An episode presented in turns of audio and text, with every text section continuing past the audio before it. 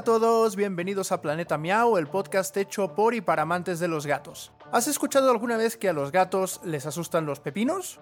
¿O que siempre caen de pie? En el episodio de hoy hablaremos de los mitos que rodean a los gatos para que de una vez por todas rompamos muchos tabúes. Además, tendremos de nuevo las historias gatunas y como cada semana conoceremos a uno de nuestros cat lovers. Pero antes que nada, déjenme saludar a mi compañera Ramona. Hola Ramona, ¿cómo estás? Hola Marcel, muchas gracias. Eh, pues muy bien, aquí para hablar justamente de algunos de estos mitos muy extraños que algunos tienen cierta justificación, otros eh, no tienen ningún fundamento. Entonces vamos a explorar un poquito de dónde vienen y por qué se quedan en el imaginario popular precisamente. Perfecto, pero antes de empezar a hablar de todos estos mitos, queremos recordarles que pueden seguirnos en Facebook, en Twitter y también en Instagram y además incluso en Patreon donde pueden apoyarnos con una pequeña contribución para ser parte de esta comunidad Cat Lover. Eh, les dejaremos todos los enlaces en las notas del episodio para que ahora no tengan que memorizar nada. Y justo después de la pequeña publicidad eh, decidimos cuestionar a algunos de nuestros Cat Lovers justamente sobre estos mitos, cuáles han escuchado, cuáles son los más famosos y si conocen de dónde surgieron. Entre las cosas más raras que he escuchado sobre los gatos es este mito que ellos se asustan cuando les pones un pepino. Un mito muy conocido por aquí es que los gatos siempre caen de pie. Una tía siempre ha dicho que los gatos te curan tus dolencias cuando tú estás dormido, de cuando estás este eh, por ejemplo, despiertas y tu gato está encima de ti, no sé, de tu panza o de tu cabeza o cosas así. Muchas personas creen que los gatos te roban el alma justamente en el momento en el que se duermen contigo. Por eso es de que se suben en el pecho de las personas y las observan. Una mujer me dijo que los gatos negros te ahorcan con su cola mientras duermes.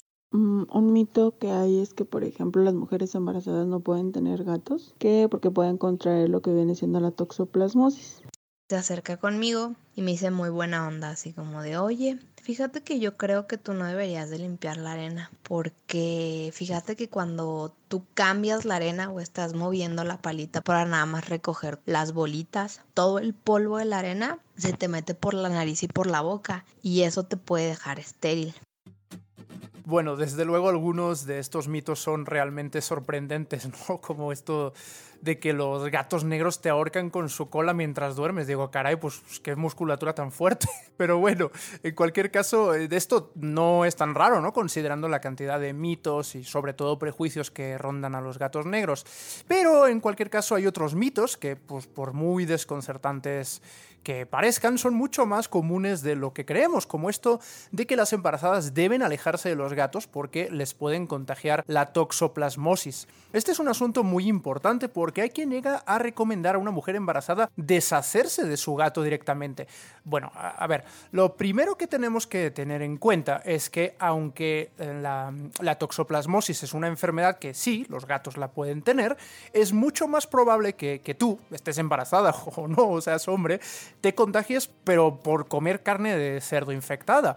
Y yo, de hecho, personalmente, el tema de la, de la perdón, de la, caray, de la toxoplasmosis lo conocía precisamente por la, por la carne de cerdo. Además, los gatos solo estarán contagiados si han pues, cazado una, una, presa infectada, ¿no? un tipo de animal.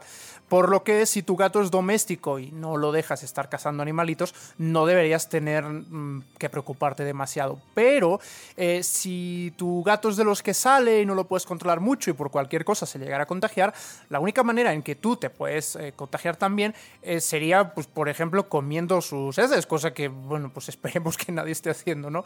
Por tanto, oye, no, no necesitas alejarte de los gatos si estás embarazada, solo eso sí, eh, limpiar su arenero con especial pues, mm, rapidez y protección, con guantes y demás, eh, pues si supieras que tu gato esté contagiado, y bueno, en cualquier caso también, ¿no? Porque, pues evidentemente hay que ser higiénicos. Justo, y así como este, hay otro mito que es muy común, que es que los felinos siempre caen de pie. Creo que también parte como de alguna analogía por ahí que a veces la gente quiere hacer en otros contextos, pero esto se trata más bien eh, con algo que tiene que ver con su anatomía, eh, sus articulaciones son muy eh, flexibles y esto les da la posibilidad, y ágiles además, y esto les da la posibilidad de poder voltearse rápidamente para poder caer en sus cuatro patitas y no tener ninguna complicación. Sin embargo, esto no significa que sean inmunes a tener algún tipo de lesión, de, alguna fractura en la patita, si caen desde eh, alturas muy altas o si caen sobre superficies que sean eh, que tengan un relieve que pudiera dañarles por ahí. Así que inmortales no son, así que hay que tener mucho en cuenta eso. Por otro lado, es importante saber que esta agilidad y esta destreza que ellos tienen para poder voltearse en el aire para, a la hora de caer, eh, se da a partir de su tercera semana de vida. Es decir, que si ustedes tienen un gato pequeño en casa, muy chiquito, todavía no ha desarrollado esta agilidad y él sí podría tener algún tipo de, de problemas si se llega a caer de una superficie muy alta, así que no anden experimentando con los gatos y lanzándolos al aire. Bueno, pues este, tampoco, tampoco lancen al aire sus gatos adultos, por favor.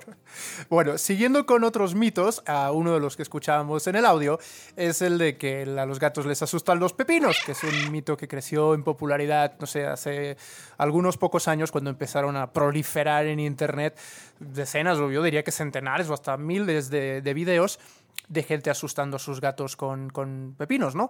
Pero es, no es verdad, a los gatos no les asustan los pepinos, lo que les asusta es encontrarse con elementos desconocidos de forma sorpresiva, ¿no? La gran mayoría de estos videos, eh, por ejemplo, colocaban el pepino detrás del gato sin que éste lo viera. O sea, estaba el gato, por ejemplo, mirando por la ventana y detrás les colocaban el pepino. Entonces, cuando el gato se volteaba, ¡pum! Ahí le, daba el espanto y salía corriendo. Digo, normal, ¿no? O sea, al final aquí el elemento importante es la sorpresa, lo que les genera esta reacción de, miedo y de huida. Pero digamos que podría ocurrir lo mismo si en lugar de un pepino colocáramos ahí una calabaza o una botella de agua o lo que ustedes quieran, ¿no? Así que bueno, en cualquier caso, tratemos por favor de no asustar a nuestros pobres michis. Bueno, pero así como estos mitos que nos comentaron algunos de nuestros cat lovers, hay muchos otros más que vamos justamente a dedicar ahorita una breve explicación de eh, si son ciertos o falsos. Empecemos por el mito que dice que las gatas tienen que parir antes de ser esterilizadas. Esta es una creencia relativamente extendida, pero es falsa. De hecho, más bien es todo lo contrario. Es recomendable esterilizar a las gatas pronto para evitar la aparición de tumores y otras varias enfermedades.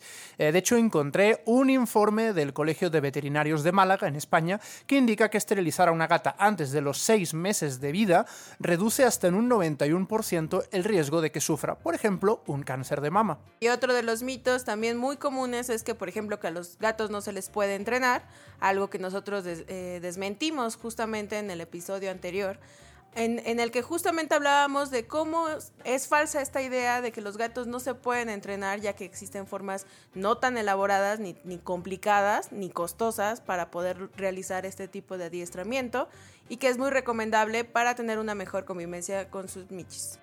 Seguimos con otro mito que dice que los gatos, a diferencia de los perros, sería en este caso, sí pueden comer chocolate. Mucha gente, pues, de hecho, sabe que el chocolate, por muy delicioso que sea para nosotros, es malo para los perros. Pero hay quien cree que los gatos sí pueden comerlo. Eh, pues sentimos decirte que no. Al igual que los perros, los gatos no tienen las enzimas necesarias para procesar dos de los componentes que tiene el cacao. Uno es la cafeína, que lo conocemos muy bien, y otro es la, a ver si lo leo bien, la teobromina. Esto significa que en pequeñas dosis el chocolate es indigesto para los gatos y pues podrías ver si comieran pues que van a vomitar, van a tener diarrea y demás. Pero la situación puede ser mucho más grave si comen cantidades grandes porque eh, si se dieran un atracón de chocolate, por ejemplo, podrían llegar a tener un fallo respiratorio. Por lo tanto, es muy importante que si tu gato ha comido chocolate, lo lleves lo antes posible al veterinario. Otro mito también que tiene que ver con sus bigotitos eh, es sobre que los gatos pierden el equilibrio si les corta los bigotes. Y yo añadiría que incluso hay gente, al menos en México, que piensa que también eh, quitándole los bigotes evitan que el gato explore más allá de cierto radio de su casa, lo cual ambos mitos son completamente falsos. Si bien es cierto que los bigotes tienen una función muy importante en la vida de los gatos, ya que los ayudan a orientarse y eh, también a percibir aromas y cambios en el ambiente, esto no necesariamente significa que ellos pierdan el equilibrio o que eviten que puedan eh, irse muy lejos. Así que para otras cuestiones es preferible de entrada ni siquiera eh, cortarles para ver si es cierto o no los bigotitos, ya que lejos de ayudarlos o que los gatos sean más funcionales en su día a día, eh, lo que estarán haciendo es provocarles un daño mucho mayor. Vamos con otro mito que es el que dice que los gatos es natural que tomen leche. Este, desde luego, es, un mito que no le debe sorprender a nadie porque creo que todos hemos visto en algún momento esta imagen, eh, gracias a la cultura popular, del, gato, del, del gatito bebiendo leche. Pero no, no debemos darles leche a nuestros gatos porque, al igual que ocurre con muchas personas, la lactosa es indigesta para ellos. Cuando son bebés, como pues, cualquier mamífero, eh, beben leche materna, pero cuando crecen dejan de ser tolerantes a la lactosa, que es algo que también les pasa a muchas personas. Solo que eh, es muy difícil que una persona llegue a tener graves problemas por beber leche, por muy intolerante a la lactosa que sea, y un gato si bebiera mucha leche podría llegar a tener afectaciones graves en su sistema digestivo. Bueno, y otro de los mitos que tiene que ver con la salud de nuestros meninos es el que está relacionado con eh, que ellos coman hierbas. Eh, esto no necesariamente significa que estén enfermos, como algunas personas creen. Creen que los gatos utilizan estas hierbas para sanarse o porque es síntoma de que están que algo les cayó mal o este tipo de cosas. No, si bien es eh, suele ser común que los gatos, sobre todo que salen mucho de casa, de repente tengan esta necesidad o esta fijación por comer de vez en cuando algunas plantillas, esto tiene que ver más porque ellos de alguna manera eh, buscan purgarse después de cierto tiempo de una manera natural y algunas plantas les funcionan para este, esta purga. Esto no significa que ellos necesariamente estén enfermos. Eh, aclaro, es como si nosotros cada seis meses se suponen tenemos que estarnos desparasitando. Ellos lo que hacen es justamente esto, matar algunos parásitos a partir de la ingesta de plantas. Sin embargo, ya que ellos no conocen eh, mucha de la flora que pueda estar rondando, ya sea dentro de la casa como fuera de ella, a veces se pueden intoxicar incluso por esta ingesta de plantas.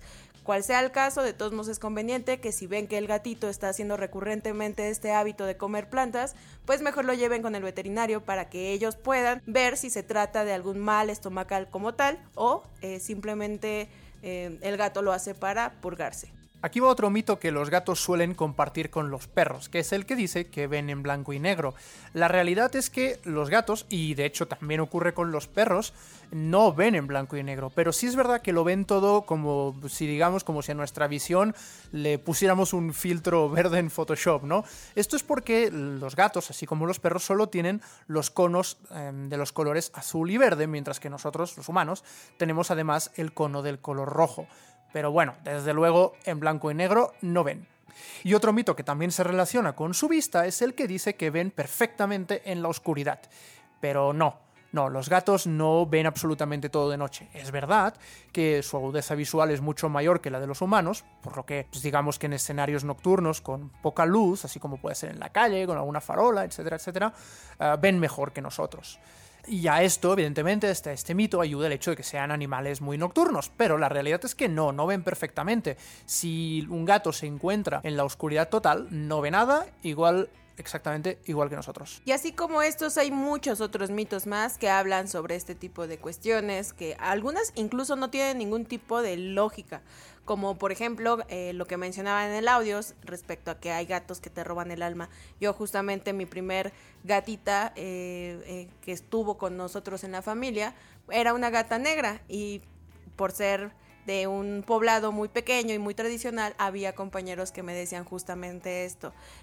o justo que te pueden causar esterilidad, que te quitan el alma, que los gatos negros son de mala suerte. No por nada que constantemente se asocien a los gatos negros con brujas y este tipo de cosas como místicas y mágicas. Pero por eso es muy importante que estemos informados y que no estemos eh, creando una mala fama de acuerdo a su color o a su forma de ser. Y después de nuestro tema principal de hoy, que esperemos que les haya interesado mucho, es la hora de pasar a nuestras secciones y vamos a empezar con las historias gatunas.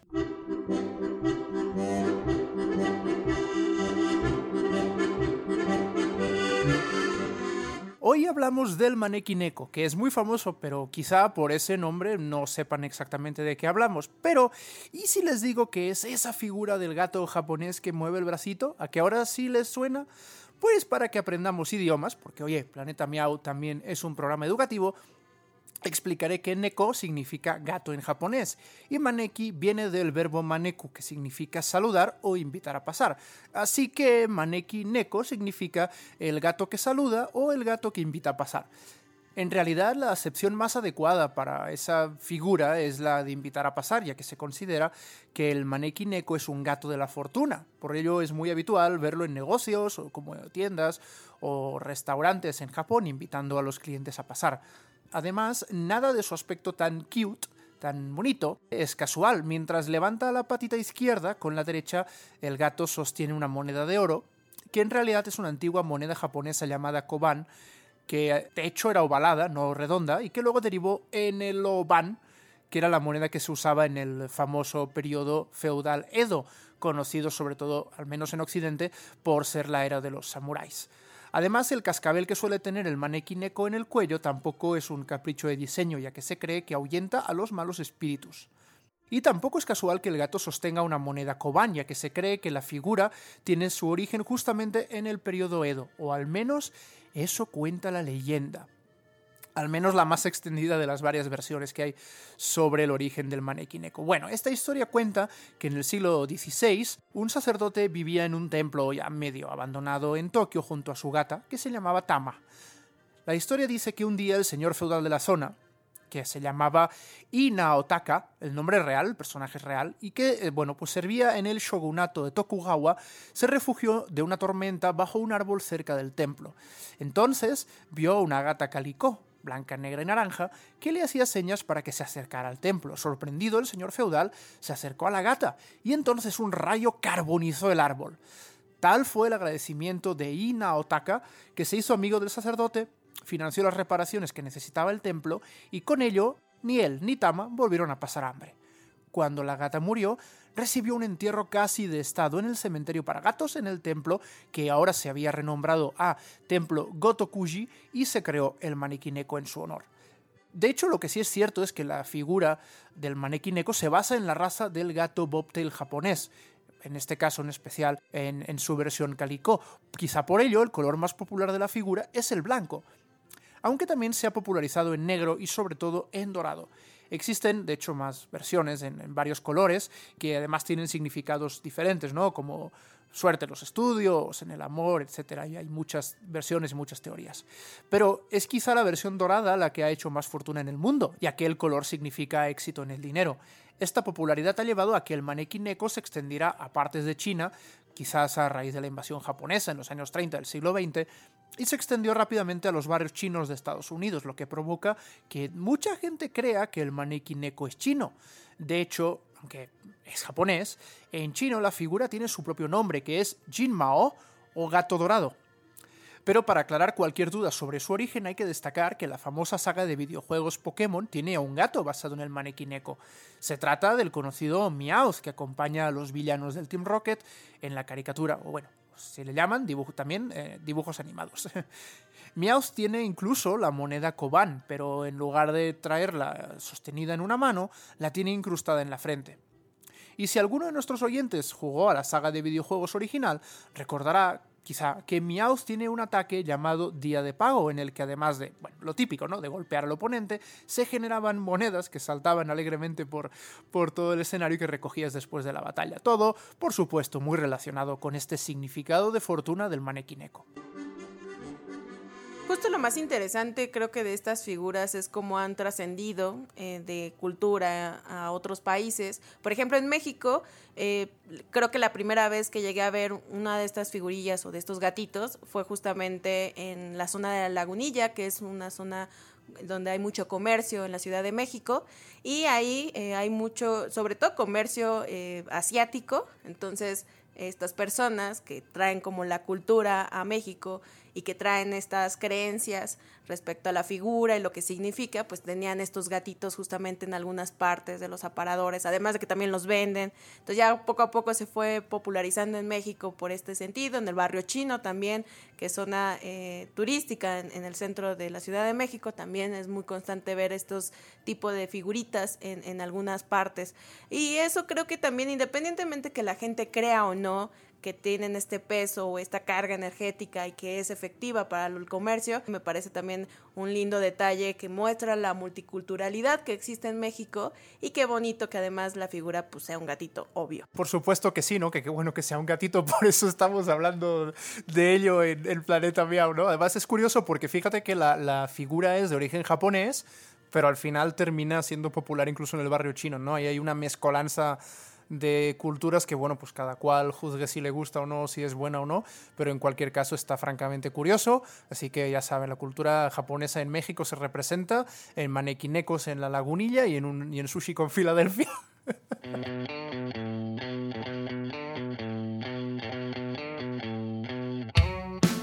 Y ahora es momento de pasar a nuestro cuestionario Cat Lover. En esta ocasión tuvimos la oportunidad de conocer un poquito acerca de Nida y de Fry, eh, dos gatitos que acompañan en la vida a Laura, quien nos habló desde Barcelona y nos habla un poco de estas anécdotas extrañas y chistosas que tiene con este par de juguetones.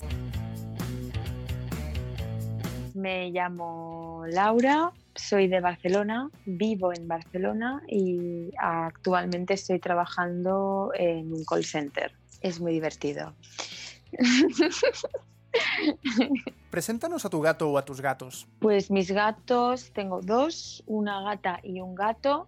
Eh, se llaman Nida y Fry. Fry por el de Futurama, el protagonista, porque es pelirrojo y Nida es carey, vaya, que tiene unos cinco colores en tonos marrones oscuros y algún color crema y más blanco. Y Nida fue la primera gata que, que adopté y ahora tiene cinco años.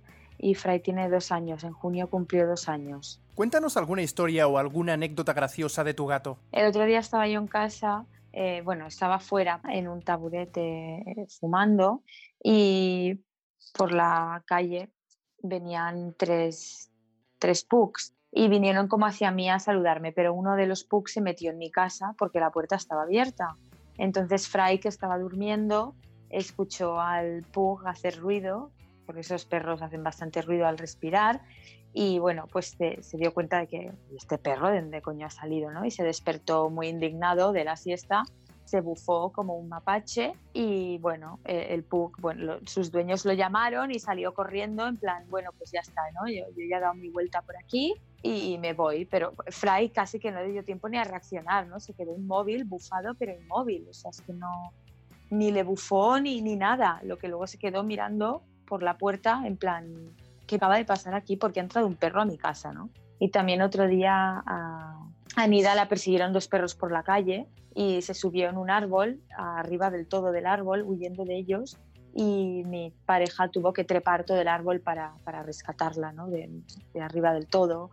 Y bueno, lo típico, se suben al teclado cuando estás usando el ordenador, o te despiertan a las 5 de la mañana para que les des de comer, o se ponen a dar vueltas por todas partes gritando sin sentido también a las 3 de la mañana, porque sí, porque se aburren, bueno, y cuando te despiertan ya se van a dormir tranquilos.